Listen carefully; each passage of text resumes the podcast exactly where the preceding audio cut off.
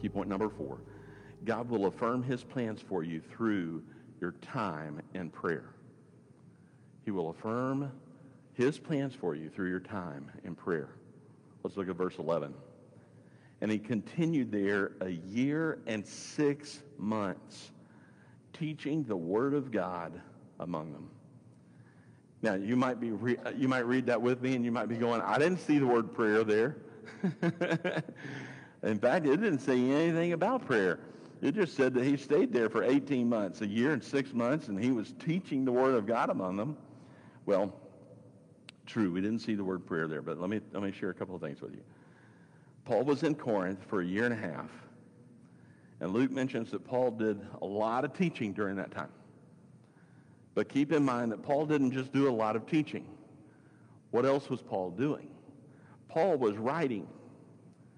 We, we mentioned this last week. Paul wrote 1st and 2nd Thessalonians while he was in Corinth. So, what can we do? What was Paul doing? What was he consumed with for that 18 months that he was in Corinth? Well, what we can do is we can turn to 1st and 2nd Thessalonians and we can read there and we can see what was he consumed with? What was it that he was doing during that 18 months? Luke tells us one of the things was he was teaching, and he did a lot of teaching. But let me share with this. Let me read from, from these two letters, which, by the way, total eight chapters. You have five chapters in the first letter, three chapters in the second one. But let me tell you what consumed the Apostle Paul. And let me see if you can pick up on the theme of what was consuming the Apostle Paul. Listen to this. 1 Thessalonians chapter 1. We always thank God for all of you, mentioning you in our prayers. We continually remember before our God and Father your work produced by faith, your labor prompted by love, and your endurance inspired by hope in our Lord Jesus Christ. Hmm.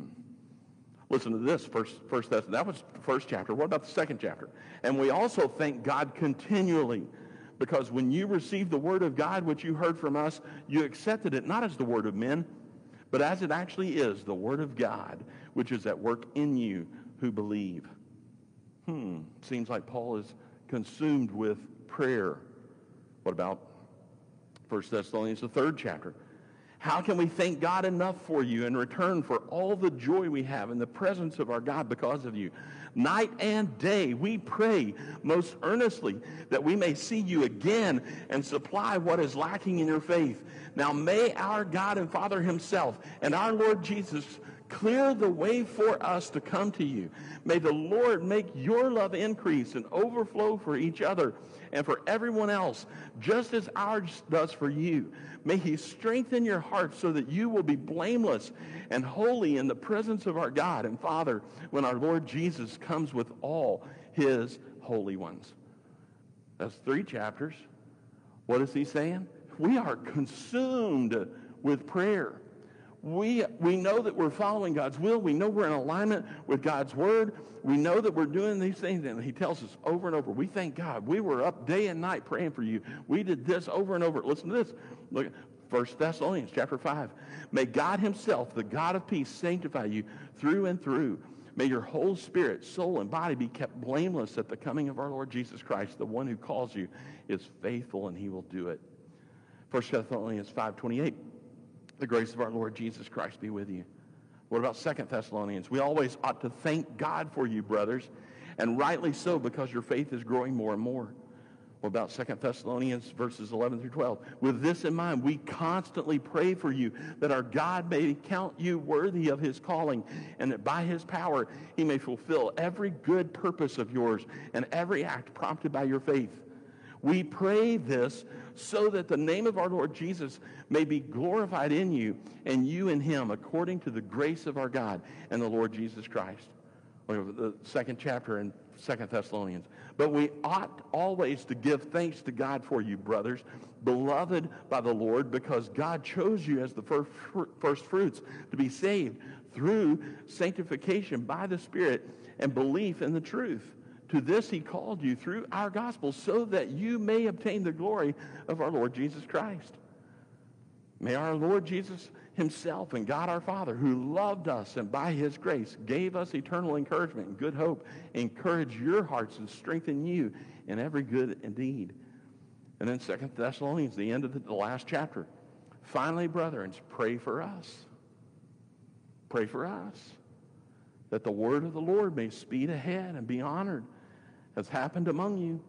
And pray that we may be delivered from wicked and evil men. For not everyone has faith, but the Lord is faithful, and he will strengthen and protect you from the evil one. We have confidence in the Lord that you are doing and will continue to do the things that we command. May the Lord direct your hearts into God's love and Christ's perseverance. Now may the Lord of peace himself give you peace at all times and in every way the Lord be with you all. 2 Thessalonians 3.16. So you think Paul was consumed with something during that year and a half? Uh, listen, I get it. We're reading in Acts chapter 18. We get to this verse 11 and it just Luke is going, hey, he spent a year and a half. He spent 18 months there, and he did a lot of teaching. But I want you to notice when you see what God, what Paul was doing, he wasn't just teaching. When you see what he was doing, he was teaching and he was consumed with prayer. Why? Because God will affirm his plans for you through your time in prayer. Those are the things that are, that are key for us. Uh, as your pastor, I want you to know God's will and how to align your life with God's will.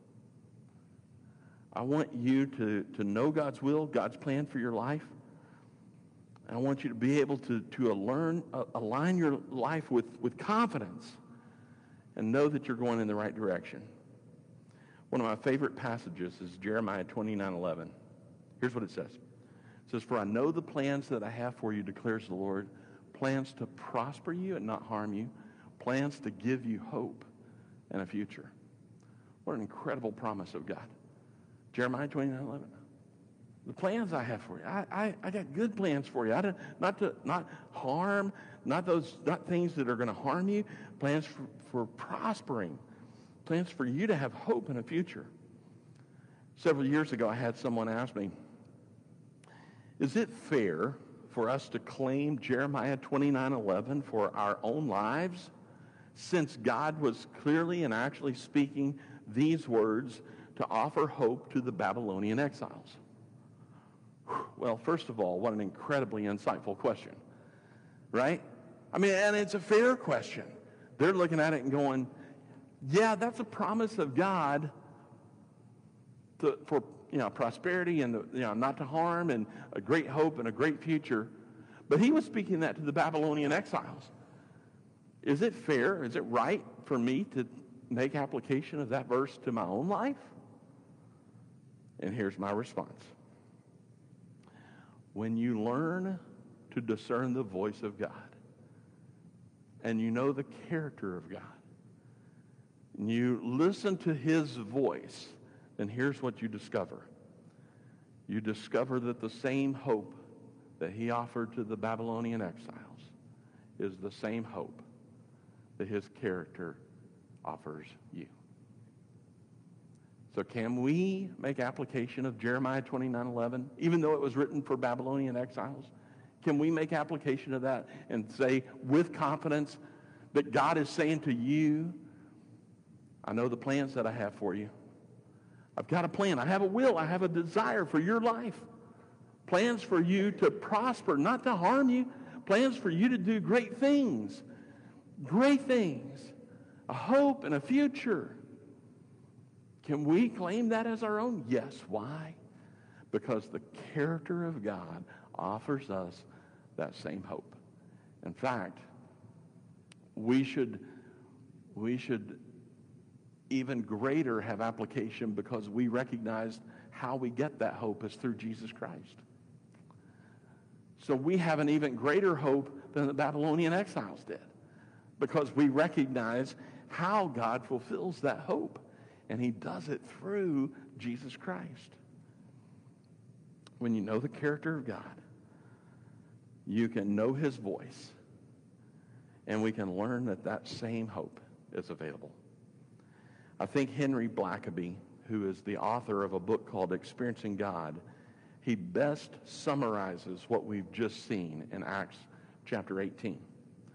And I will allow his quote to be our one last thought. God speaks by the Holy Spirit through the Bible, prayer, circumstances, and the church to reveal himself, his purposes, and his ways. Henry Blackaby. Let's pray.